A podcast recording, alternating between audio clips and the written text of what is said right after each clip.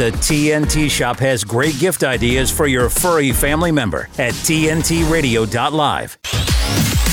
This is the Patrick Henningsen Show on TNT Radio. All right, folks, welcome back. Welcome back to this live broadcast now in the second hour here on TNT Today's News Talk. I'm Patrick Henningsen, your host. Really appreciate you guys joining us today. Uh, we're going to have a pretty impactful segment coming up. We're going to get breaking developments, the latest uh, information uh, on the hostage swap in Gaza. There's been a few snags uh, and there's a big snag coming up, which we're going to reveal. You may not have heard this yet, uh, but we're going to be talking to author and journalist Hala Jaber, who has uh, intimate knowledge of all of the goings on there. And we're going to share with you what's going to be an interesting development for sure. Certainly, uh, might ch- might change the narrative a little bit. But uh, before we go back to the Middle East, I want to go back to U.S. politics. And Ron DeSantis, we talked about sort of the flatlining of his campaign, not going too well. Uh, we also talked about uh, the emergence of Nikki Haley as the sort of now number two. And the money, where's the money going? The Koch brothers.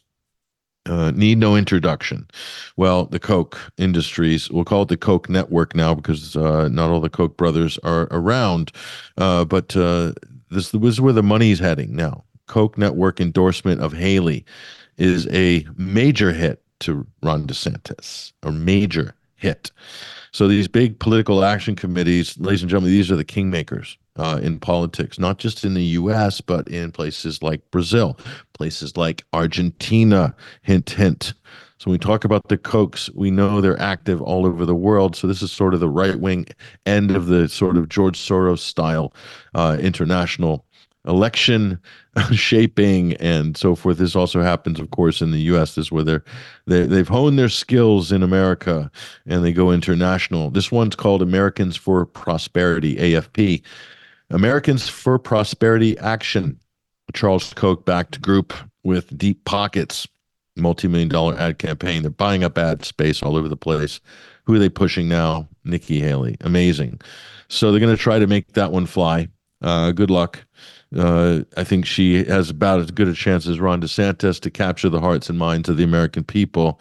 But what is she doing? Well, as long as she's not attacking Trump too much, and here's the thing if she's not attacking Trump too much, the the the power brokers could say to Donald, talked about this in the first hour, tap Donald on the shoulder, Donald, we know you got the people, you, you got the votes. Be shame if a little thing happened like that in 2020 again. You know what I mean? 3 a.m. All these votes appear, and next thing you know, you're out. But Donald, we can sort that out for you. But you're going to have to basically take one of our people as the vice president. And we're going to also appoint most, if not all, of your cabinet and your National Security Council. Here's your Vice President, Donald. This is Nikki Haley. She ran a good race against you. I think you should reward her with the VP spot. Be a good move for you, Donald. I wouldn't say no. As they say in the mafia uh, lore, he made an offer which he couldn't refuse. And same with uh, Mike Pompeo, which to me would be like the deep state's number one pick for a VP. So that's where the Koch money's going. Meanwhile, on the lawfare front, interesting how that's developing. The Deutsche Bank case with Trump is perhaps one of the weakest of all of these attacks. By the way, they've all failed one by one. These, these aren't going anywhere. All nothing burgers. So imagine this: they're they're they're claiming Deutsche Bank. The irony of this is just too much. Matthew Lee, our legal correspondent, uh, we covered this a few weeks ago he was talking about the Deutsche Bank case with Trump. They're claiming Deutsche Bank is the victim. That uh, Trump fudged the value of his assets to get favorable terms and conditions. I mean, Deutsche Bank, the victim. I'm just trying to think. Wasn't there a little thing called the subprime housing crisis. You remember that when remember when the whole economy went, you know what, up? That was a 2008, 2009 subprime collapse, right? The big short. You guys remember all that? AIG, the TARP, the bailout, Ben Bernanke. You remember all that? I remember all that very vividly, in fact. And I remember Deutsche Bank is one of the biggest holders and pushers and movers of this subprime junk bond mortgage, junk paper uh, selling on people's mortgages and repackaging them into these sort of do nothing packages. Funny money. Completely fake. A Ponzi scheme. Deutsche Bank was one of the biggest global players. They're pushing this junk all over the world. They nearly collapsed a couple of economies as well in the process. How could they be the victim of anything? In fact, they should drag Letitia James, the uh, prosecutor there, the New York's attorney general, who's vowed to bring down Trump by hook or crook. She that she campaigned on that literally. She should be dragging Deutsche Bank into federal court. Seriously, just to be fair about it. Deutsche Bank executive may have just tanked New York Attorney General Letitia James' lawsuit against the former President Donald Trump, revolving around portraying the German banking lender, Deutsche Bank, as Trump's biggest victim in an alleged scheme to inflate the value of his assets in order to in, obtain favorable terms uh, from banks and insurers. But, but uh, those uh, working on the case and around it have basically said that they've testified uh, this week that this is uh, this isn't a typical. It's not entirely unusual behavior. In other words, this is how business is done between client and bank all the time. Banks will internally slash a client's stated asset values by as much as 50% and approve loans anyway, as they did with Trump. This was reported in Bloomberg. So basically, this is another nothing burger. It depends on the circumstances. All this this is standard fare. What they're trying to do is to cherry pick a situation, a scene here, and say, "Oh, this is unethical. Oh, this is this is illegal." Well, it's not illegal. Not not not really.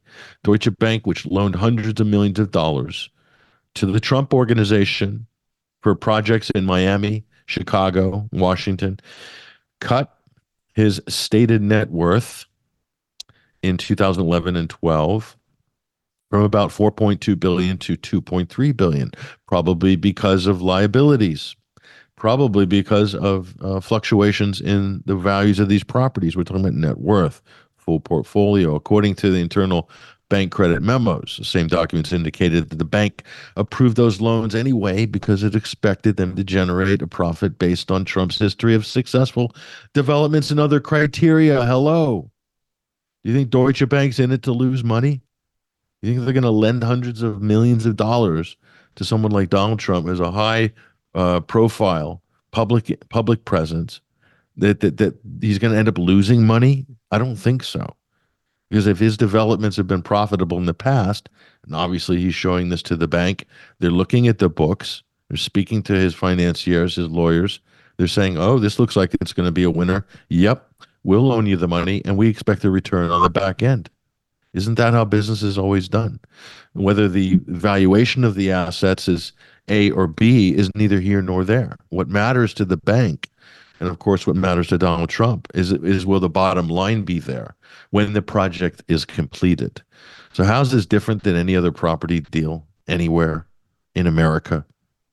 It's not.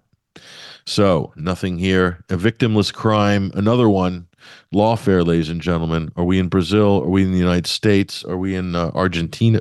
What country are we in? It's hard to tell sometimes.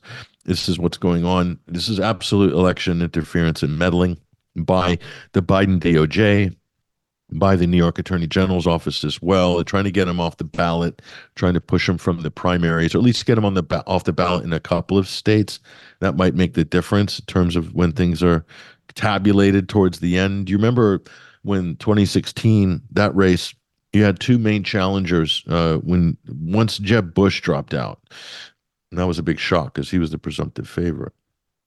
Then you had two main challengers, Ted Cruz and Marco Rubio. Aggregate. They gave Trump a very tough run. There was a moment there where Rubio was breaking and Cruz was running an incredible online spamming campaign on Twitter and things like that. I think he must he must have hired Cambridge Analytica or one of these firms. And Donald Trump and those were kind of like looking and they were in the same bracket in terms of, you know, is even under 10 percentage points at one point, I think between Trump and Cruz. And uh, all of a sudden, Trump broke at the last minute, did incredibly well in the remaining primary states, and took the nomination. But you can do a successful challenge in the primaries, especially uh, when you're sort of getting headway after Super Tuesday. So, uh, how's that going to make a difference? Well, if he's not on the ballot in some states, or if he's managed to be pushed out through some law. They're, they're filing the lawsuits as we speak. So that could make a difference in terms of uh, delegates. So we're just saying. And, you know, you can countersue all you want, but this is the problem with elections. They happen, and then the results called, and then the country wants to move on. They don't want to delay the results of the election uh, in order to count votes that weren't there or find out what's the legality of knocking somebody off, an ex-president off of the ballot uh, in whatever state that is. You know, it's just not going to happen. So this is the problem, and you can get the political upper hand, and then once the result comes, is what happened in 2020. They said, "Well, we got to move on as a country. We can't be litigating this election for the next six months, so we just have to accept the results." There might have been a little fraud there. You know, there's maybe a few few thousand dead people voting in Wisconsin and Michigan, but uh, hey, it's not a big deal. You know, Biden won by a landslide.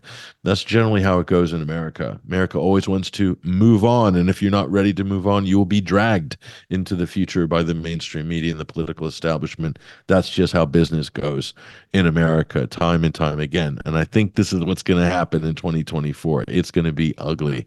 I just have this feeling we're looking at one of the most divisive, if not the most divisive, uh, electoral contest yet. I would be surprised if that wasn't the case. We pray that it's not, but be ready, folks. Prepare for the worst, hope for the best. Let's take a break with TNT Today's News Talk. I'm Patrick Henningsen, your host. On the other side, we're going to be talking to author and journalist Hala Jaber about the breaking news in Gaza, and we're going to be delving into this and a little bit deeper. Uh, looking forward to that. Stay right there. TNT Radio's Timothy Shea. The double standard is out there. It's so obvious. It's so frustrating. Eric Holder gets held in contempt of Congress for defying a congressional subpoena. Nothing happens. Obama's DOJ didn't pursue it. Steve Bannon and Peter Navarro defy a congressional subpoena. Joe Biden's DOJ criminally prosecutes them. Criminally prosecutes them for defying a congressional subpoena. And now we've got congressional subpoenas of Hunter Biden and James Biden, the resident's brother. And guess what? Nothing's going to be done by Merrick Garland, Barack Obama, Joe Biden's DOJ. That's right, I said Barack Obama. Obama's the shadow president. He's not the one pulling the strings. He wasn't pulling the strings in his own administration. You know, Valerie Jarrett was his minder. Where is the Iranian born Valerie Jarrett these days? Haven't seen or heard much of her. It's because the Democrats are smart. Timothy Shea on today's News Talk, TNT Radio. God's truth is enduringly true throughout all the generations. It transcends culture. The church is always going to be an embattled people. If it's swimming with the tide, it's not being the church of Jesus Christ. Look to the past, learn from the past, because the whole world lies in the power of the evil one. China has more than 200 confirmed cases of coronavirus, it's called. The entire state of California ordered to stay at home. That's 40. California has some of the strictest policies leveled against churches. Gavin Newsom's executive order threatens jail time and a $1,000 a day fine. Government stopping people from going to church, Dr. Fauci. When I went into the White House, when I sat in on the task force meetings, was a shocking level of gross incompetence. Mortality rate from the virus was 0.2 percent you know 99.8% survival rather than the 3 or 4% mortality that the, that people were saying at the time. The culture and the understanding of the people of Grace Church has always been not only do you obey government, but you honor government. Thousands of people in the streets, but you can't have church. The hypocrisy of letting people riot helped us all understand one thing.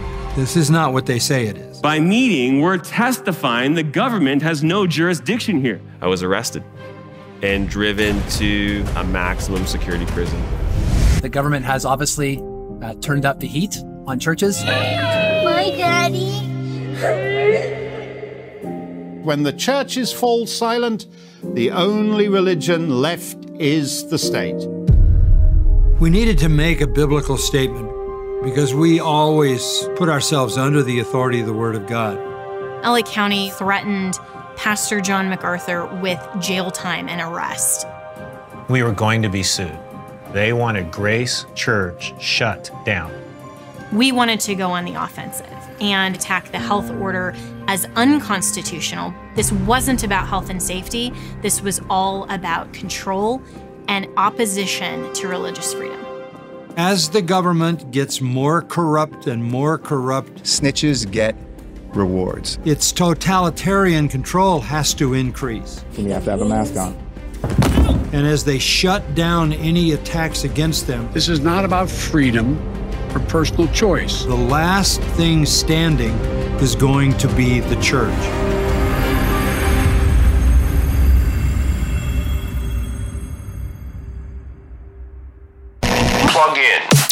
Website TNTRadio.live. Check it out. Today's News Talk Radio. It's the coolest. TNT. Welcome back. Welcome back. I'm Patrick Henningsen, your host. We're in the second hour of this live broadcast. Uh, we'll be joined shortly by our guest, Hala Jaber, a Middle Eastern journalist who's also author of what a lot of people believe is like the definitive history of Hezbollah, Hezbollah Born with a Vengeance. Published in 1997, still a big seller these days more than ever. Certainly, that was important in my understanding of the background of the region and this organization. She'll be joining us very shortly uh, as we get her ready uh, in the green room. Uh, but before we get there, I want to share with you something really important. Now, one of the big problems we're facing right now in the international system and of course, this is important for the election year in the United States, is a lack of international agreements uh, to prevent things like uh, little things like thermonuclear war.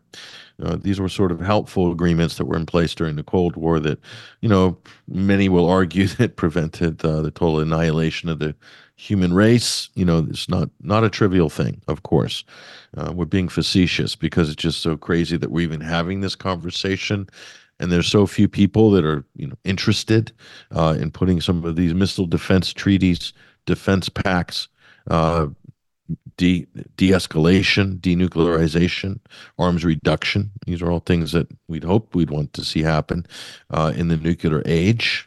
But uh, why do countries have thousands of warheads? Well, is there an opportunity to scale that down for everybody's sake? And people say, well, you can't put the nuclear uh, genie back in the bottle. And there's some truth to that. You can't. But what you can do as the great powers is you can come to some agreement um, whereby you know the fact that the great powers are working on de-armament um, sends a very clear signal to everybody in the world that they are serious about avoiding such a catastrophe. That's the difference. Right now, we have total escalation. The U.S. is escalating. The Russians are escalating.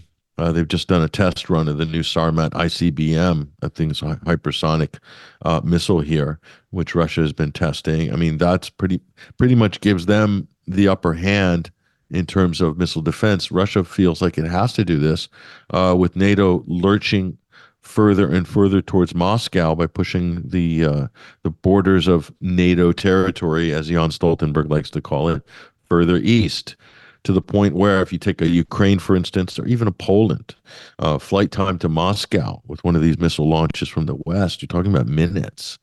You're talking about 10 minutes. If it was if it was from Ukraine, seven minutes.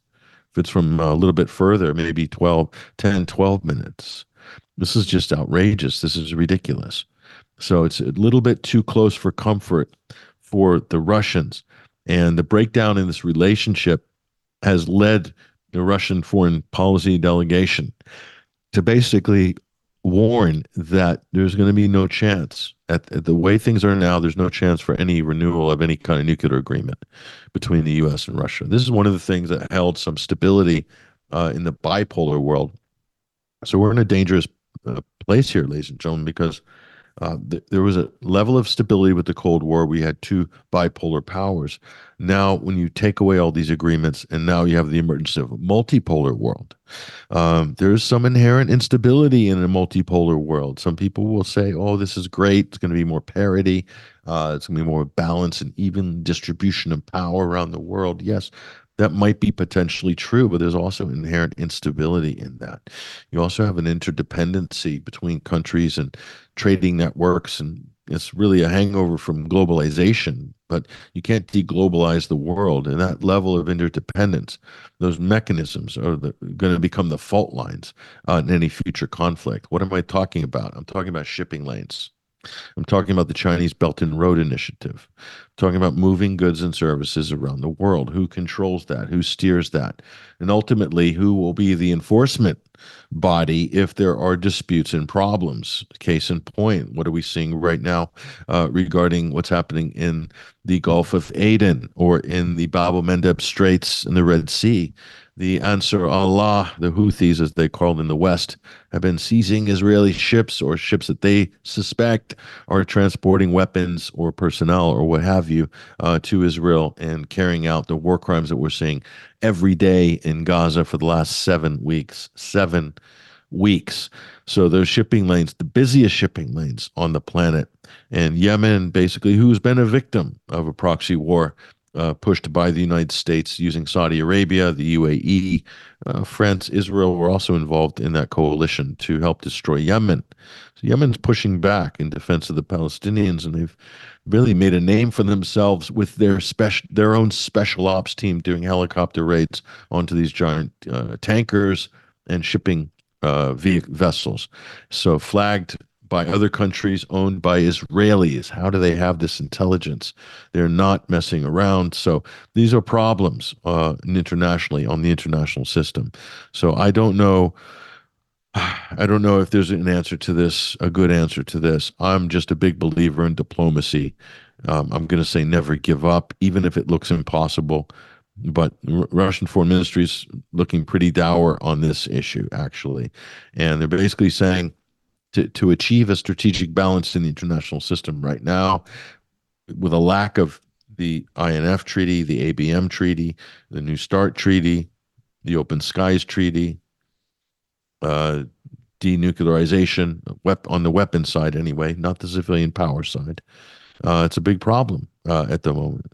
So where are we heading on this now? It's not good. The New START treaty, the latest iteration of a series of agreements that limited Moscow and Washington's nuclear arsenals was last reviewed as if January 21, days after Joe Biden was inaugurated as president. Notice Joe Biden didn't move to renew that or even to have talks, to at least have negotiations. Moscow suspended its participation in the agreement in February, citing U.S. involvement in Ukraine in the conflict there, arming the Ukrainians. This was before the special military operation. It was a good year before. Uh, and Kiev's attacks on Russian air bases and uh, hosting strategic air bombers. And subsequently, this is what's happened. So at this point, there's no option to continue the New START treaty or replace it. It expires in February 2026. But who is complying with it? This is the question. So, uh, Ryabkov is the deputy FM Sergei Ryabkov, the deputy foreign minister of Russia. He's saying we have to take into account the level of hostility of our opponents and the reckless drive to pump the Kiev regime with all kinds of weapons, he explained, calling the situation the opposite of what we've always aimed for. So the U.S. is using Ukraine as a proxy. This is creating a you could say a nuclear deterrent problem uh, between Russia and the United States. So this is exactly what we wanted to avoid: is having the situation spill forward uh, in this sense. Not great. It's not going to be great for anybody involved. And so, when you start seeing these things coming from the top diplomats uh, in a major superpower like Russia, uh, you know things are really heading in the wrong direction, and that's putting it lightly. So we'll keep an eye on that situation. This is worthy of another sort of segment, if you will. Perhaps we'll bring on an expert on arms control in this to have a discussion, a fruitful and productive discussion on why this is happening and what we can do about it.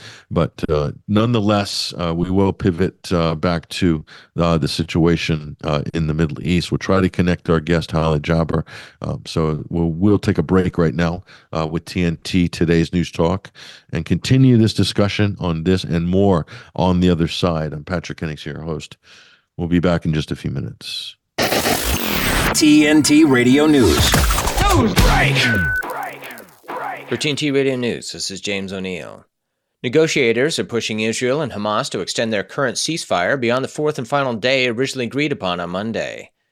The French government has issued a plea against vigilantism in the wake of the slaying of a teenager in rural France by a group reported to have shouted, Stab white people. Two Chinese fighter jets were monitored orbiting a Philippine aircraft participating in patrols with Australia in the South China Sea, but did not cause any untoward incident, Manila said on Sunday. On air and on the app. I listen on the app. Stay up to date around the clock. I listen, therefore I know. Today's News Talk Radio, TNT. There is a saying in Latin, and the saying is the phrase is "cui bono." Cui bono, translated roughly, "who benefits." Who benefits. Talking about the Ukrainian war, who's been making money off this? Obviously, the defense contractors in the United States have been doing extremely well out of that. That's no secret. Stock market booming in the defense sector. The dividends they're paying out to their shareholders are pretty good. I'm sure it's quite a lively atmosphere at the AGM of uh, McDonnell Douglas, uh, Lockheed Martin, Boeing, General Dynamics, General Electric, and all the rest of them. They're doing well. They're doing well out of the war. That's uh, no surprise there. But what about uh, other sectors? Well, there's one one EU state, one NATO member here, or they're an associate member of the EU. They're a member of NATO, and they're known as Norway. Norway is a direct beneficiary of this conflict. Not only that, I'll take it a step further. Norway is a direct beneficiary of the exploding and blowing up of the Nord Stream 1 and 2 pipelines. Let me explain. Because of this conflict and sanctions that were put on by the West in the EU, it's caused energy prices to spike.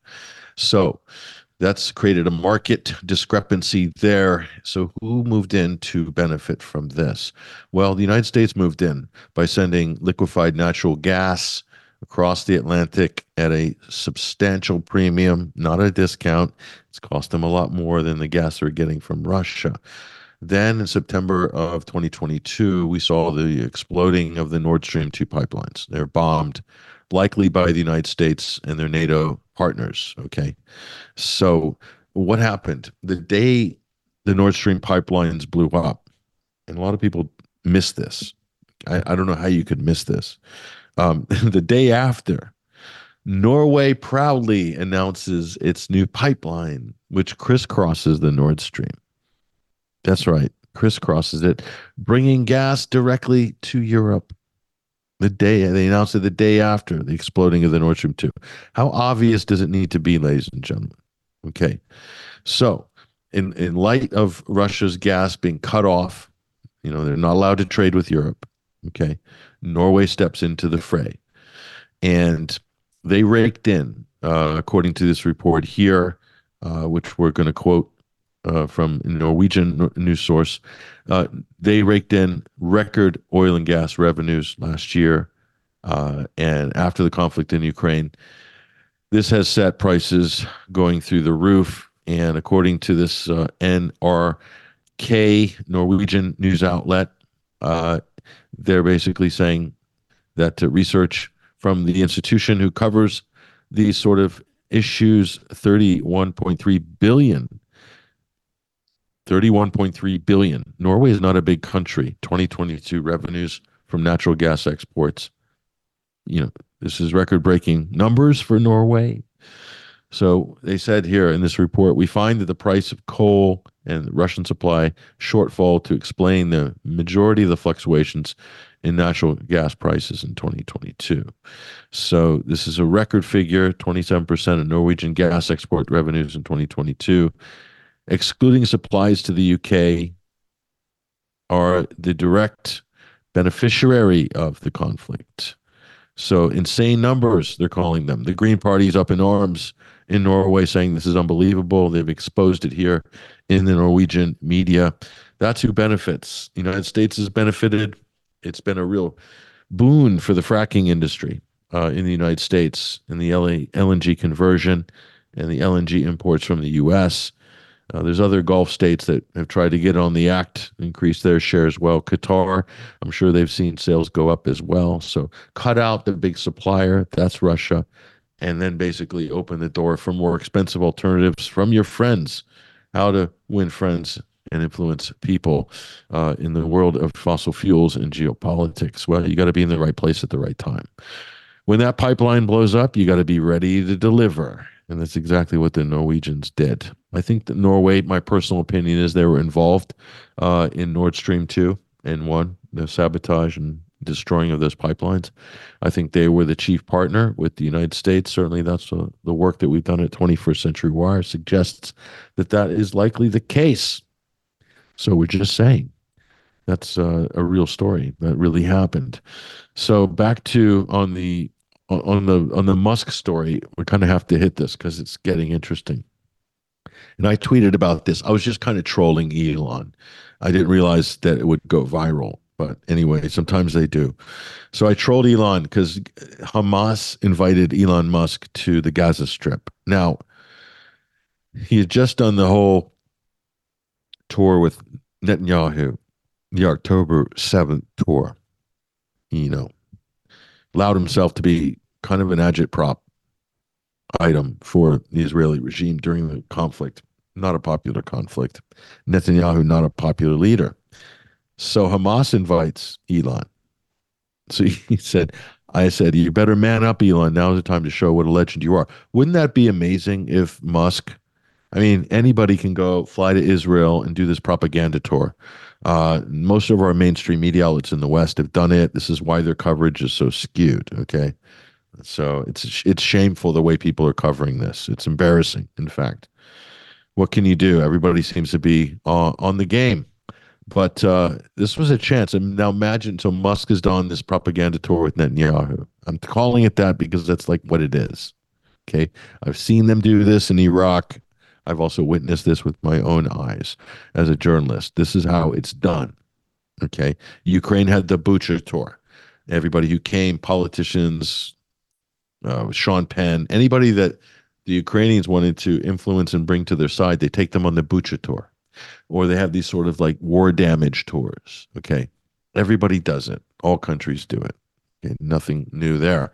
So what Musk had a chance after that, after doing that anodyne sort of uh, Israeli uh, theme park kind of restaged war zones and things like that.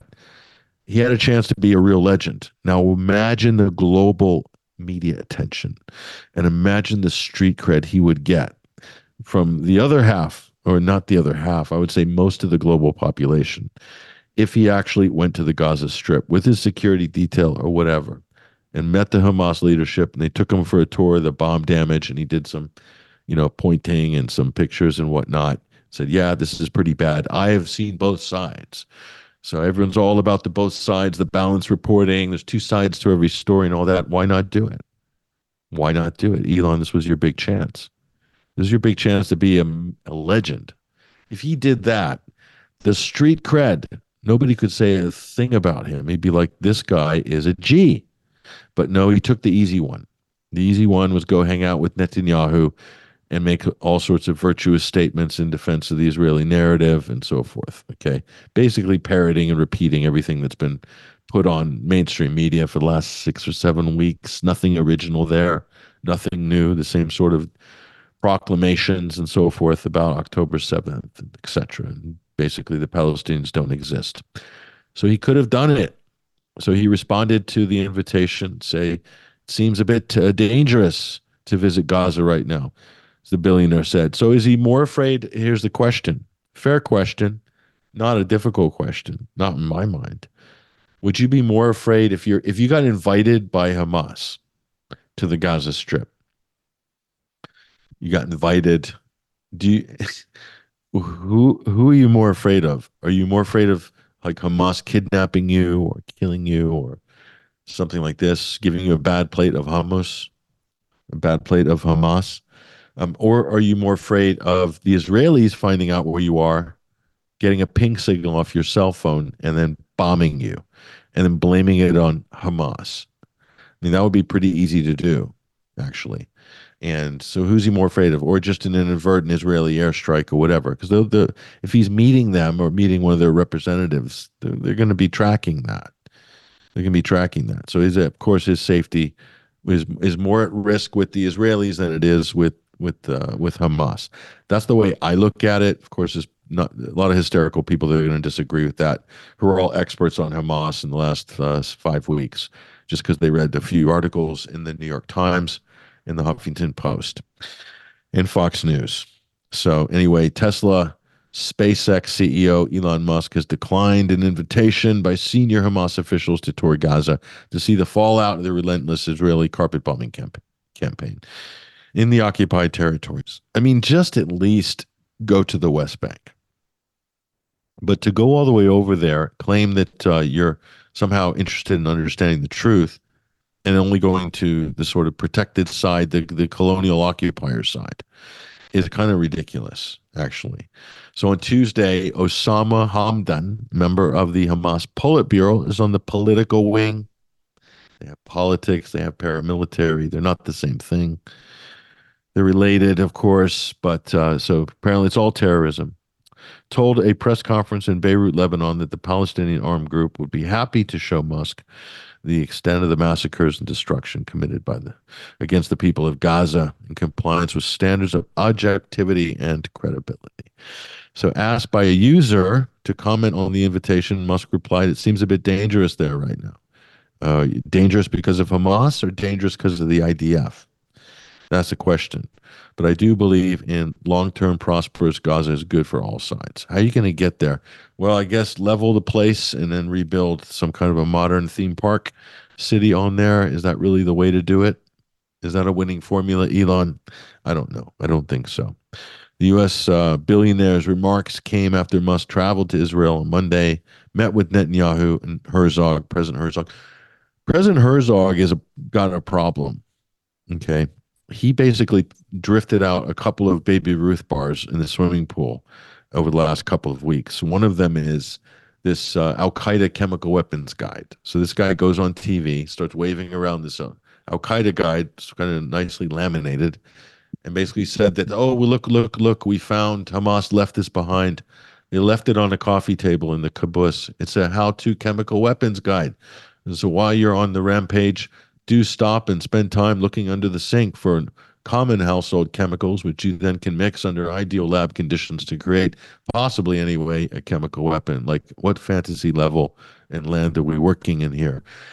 So it turns out that President Herzog basically downloaded this uh, from a book on the internet, a book about Al Qaeda.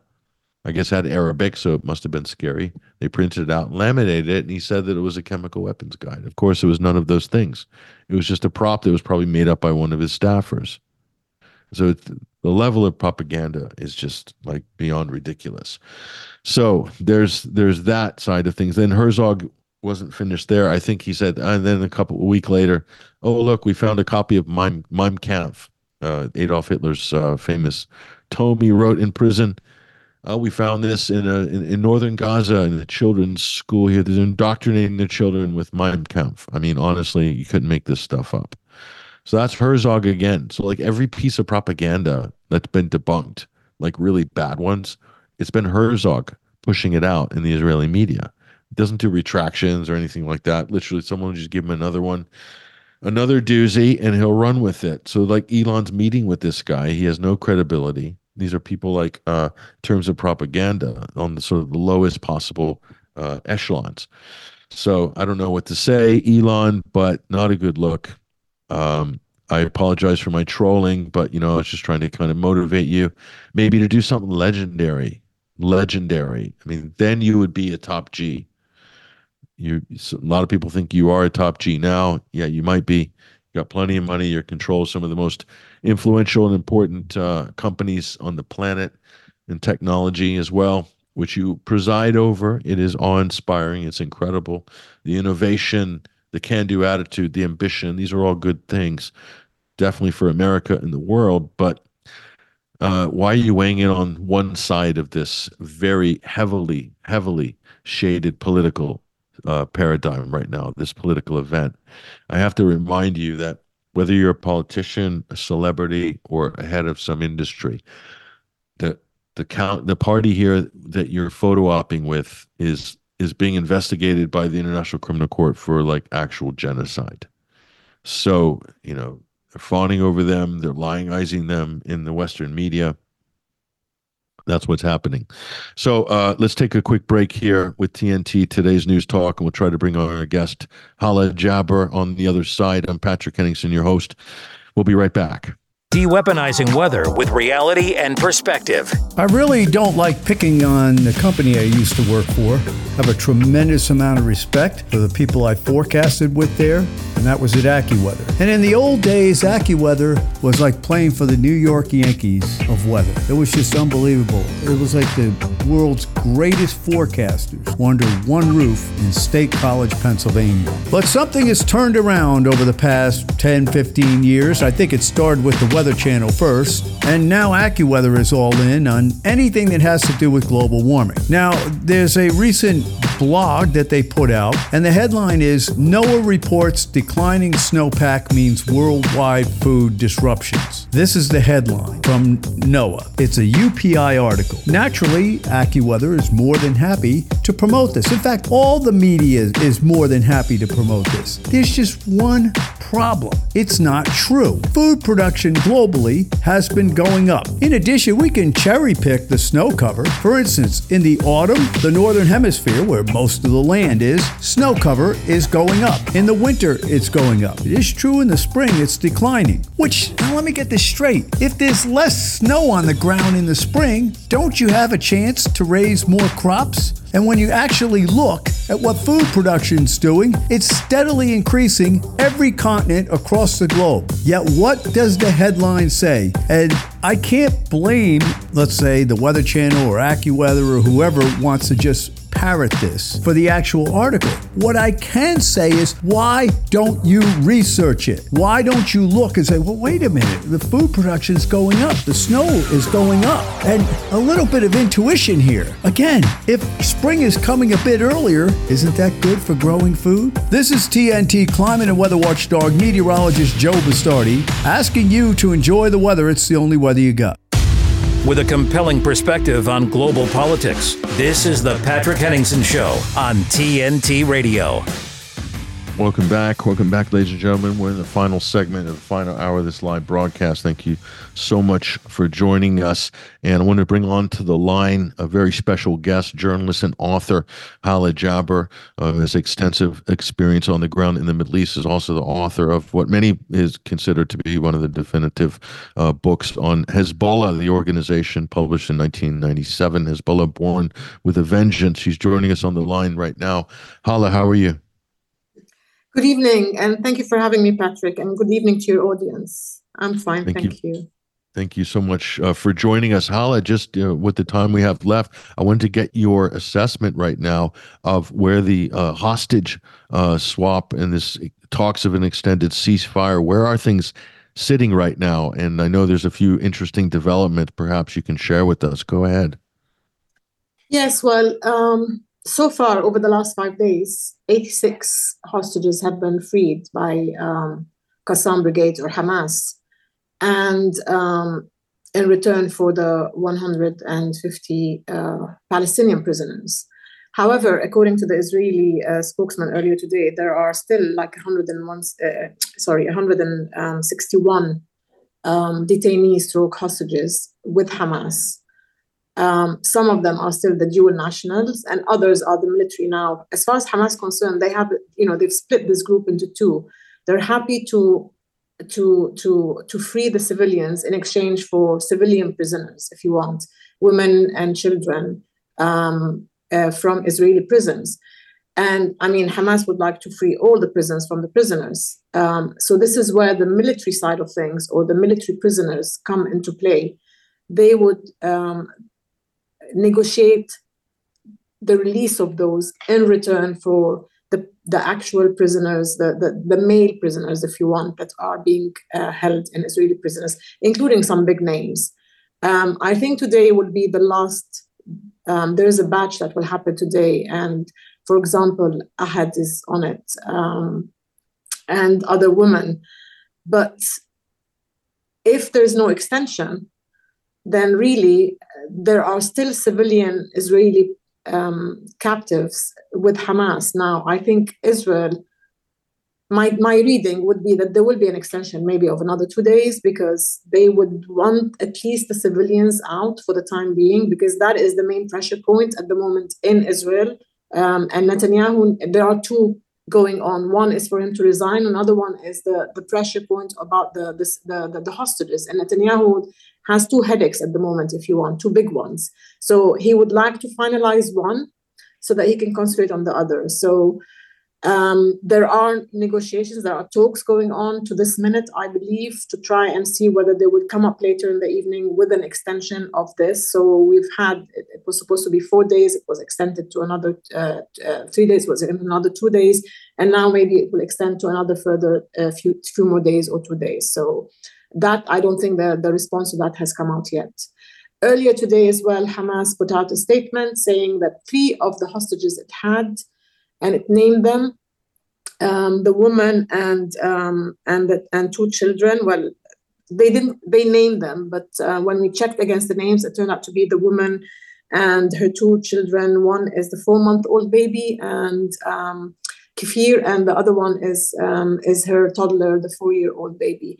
Hamas says that um, they died from injuries sustained during Israel's uh, bombing spate in the last in the last uh, few weeks. Now, they haven't said anything beyond that, and there are obviously no photos. I don't think they will put photos out. Hamas so far has, every time it's put out a statement, it's been very accurate in what it says. If it says, I'm releasing 10, it's released 10. If it says, you know, I've done this, it's done this. So, unless these hostages were not with Hamas, you know, there are other factions, and all the other factions each one of them has some hostages, which sometimes was also problematic for Hamas when the actual release was happening in order to, to find out where they are, who has who has whom, and etc. etc. So you everything we've seen, the hostages that have been kept by Hamas have been kept in a very good in very good form, shape and form. They've been well taken care and they've been protected, and mostly they've been put in tunnels, I believe. Other factions, however, do not have access to such things, and this is where they they would have kept hostages at homes, in houses, in backyards or something. And these may not be necessarily very protected. So if there and, the, and we've had carpet bombing going on in Gaza. So yes, there would have been loss of life. So that's my point. There's no clarity as to the three hostages. Were they being held with Hamas or were they being held with another faction? Uh, if they were with Hamas, I'd be surprised because, again, because of the two babies involved, Hamas would have released this in the first batch. They wouldn't hold back on them having released all the other children, the younger ones. So, you know, I'm, I mean, I'm just reading it rather than out of, you know, information. Obviously, we don't have direct line, uh, line to Hamas.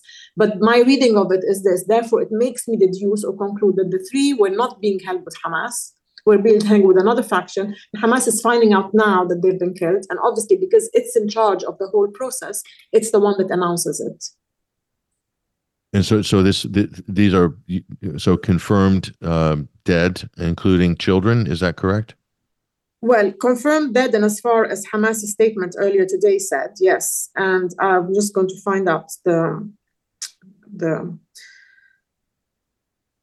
Because and as far on, as the yeah, just quickly on, on, in the chaos of uh, October seventh, when you had other factions and sort of independent uh, people moving in through the open gate, as it were. Uh, would would it be possible that people would be taking uh, hostages in order to sell them to somebody else, or kind of trade them up if they have relatives that are in Israeli prisons for their own personal uh, leverage? Uh, you know, there's a lot of chaos and a lot of confusion in that. Different people taking different hostages. People have different agendas perhaps. Um, so it's just try, i'm trying to understand the, the circumstances yeah, in which they were first abducted. Yeah go ahead. It's it's very clear that when the first you know when october 7 happened it was very clear that you know if we go through everything hamas obviously had a plan and a plan of action.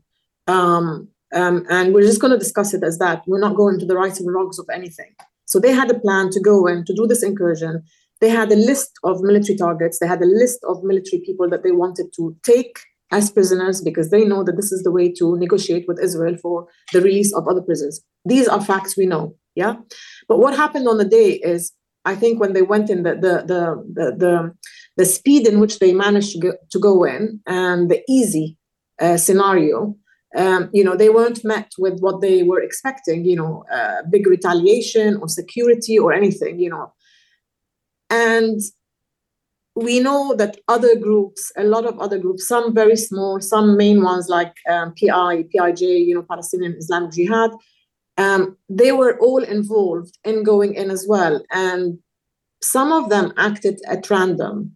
So by the time everybody got back, those that did get back with whatever hostages they, they took and came back into Gaza, within hours, the Israeli bombardment started. And if we recall the first week, even Hamas itself used to say, you know, it would say how many it had, but it couldn't definitely say how many in total were in Gaza because it knew others had some and it was unable to communicate to find out who had what. So this has been mm. going on for several weeks. And over the weeks, we've had Hamas again announce because it's been told by the others, for example, that a number of hostages have been killed, or you know, through in, in the bombing, or are under the rubble, etc., etc. So all of the it's it's it's been quite confusing. It's been, because it's been very messy because it's not under one the control of one group that knows exactly the numbers, the names, and where they are. Because they're scattered, because they're with different factions, it's made it more difficult to assess, you know, who's saying what when it comes to the other groups. So, um, so yes, today Hamas put out this. It was a very brief statement. It just said that you know we announced that um, three hostages. Uh, they don't call them hostages, obviously they call them prisoners. Um, uh, that were detained have di- detainees have died of injuries sustained during Israel's previous bombing in Gaza. They name them as Shari um, uh, Bibas, Kfir Bibas, and Ariel Bibas. Um, now, when we checked, when I checked the names against the list that Israel has put out, it the family, the the, the mom, the and the two babies turned out to be the the mother Sherry and the baby, the ten month old baby and the four year old boy. The the father is always is also kidnapped, but he was not mentioned. So obviously he survived, or he's being held somewhere else, or he's. So um, again, I would usually take Hamas's statements to be you know, the, there's no need for them to, to put a lie out like this, um, unless, like I said, this is with another group, but Hamas is making the statement, which is why we also don't have much material on it or much much information. Um, yeah, this this is this will be a major blow, and as far as Israel is concerned, because one, we're talking about a very young baby, you know, 10 month old, being taken as a hostage is a hard one to swallow by anybody, you know, for whatever the reasons are. But and and they were already they were already discussing it you know he's the youngest and this baby has to be released. And i was actually getting surprised as to why in the past four days the baby has not been released because you'd think that's the first one that would they would let out. There's no you know the yeah. the value of him. Yes i know there is a value in child but they wouldn't given how they've we've seen they've treated others they wouldn't leave this baby behind. Again so that confirms to me in my head that this is something they didn't have control over. It was with they were with somebody else. Um, Furthermore, I don't know if you remember, but yesterday the Western media, the British media, were all talking about, you know, um, this report that came out that said that um, Hamas actually had the baby, the babies and the mother, and they gave them to another faction. Now that I I I don't, you know, yeah, Sky, everybody was discussing this yesterday. They were mentioning that, you know, according to some media reports, Hamas had taken these but had given them to another faction. Now I would think it's the reverse because Hamas, if they had the hostages, they wouldn't give them to another faction. Because I mean, yep. as far as they're concerned, they need, you know, they, they would need to keep them and protect them and not give them to another where the risks are, are much higher. So, but so, so do you think that, that was a false a false re- do you, do you think that was a false report by Western media? Um, that yeah, that, that yeah, or or or again i'm trying this is all analysis at the moment because again we don't have the fact you know you know when you when you worked on this for many years in different forms and shapes you try and put one to one and come come up you know you try and see and read it. Or israel has been informed of this yesterday and it's a it's a it's a preliminary preparation but you know the story was twisted yesterday as in hamas gave it to another group and therefore you know well today hamas is saying they're dead. So i don't know. I'm just saying but i i would find it very very very unlikely that hamas had the three and then gave them to somebody else. Hamas does not give what it has to somebody else. It's the other way I, around usually. I, I agree. I agree with you. That that that's the logical conclusion. But the question yeah. is which way is the media and which way are the politicians in the west going to spin this one to try to back out of it. Uh, clearly, you're right. Huge blow to Israel potentially, but I'm sure they're going to find a way to blame this uh, on Hamas and uh, increase Yeah, their case on their side. But look, we, we, we're going to break here, top of the hour. That's all we got time for today. Author and journalist Hala Jaber. You want to follow her on X, Twitter, and she's also a frequent speaker on Twitter Spaces as well. Great analysis. Appreciate you joining us on TNT, Hala. Thank you. Thank you, Patrick. There she goes, ladies and gentlemen. Follow Hala and her work. And big thank you to Freddie Ponton, another great journalist in the first hour from France. All this is looking like it's shaping up to be yet another big week. We'll see you tomorrow, same time, same place, right here. Take care, you guys. Patrick Henningsen signing out.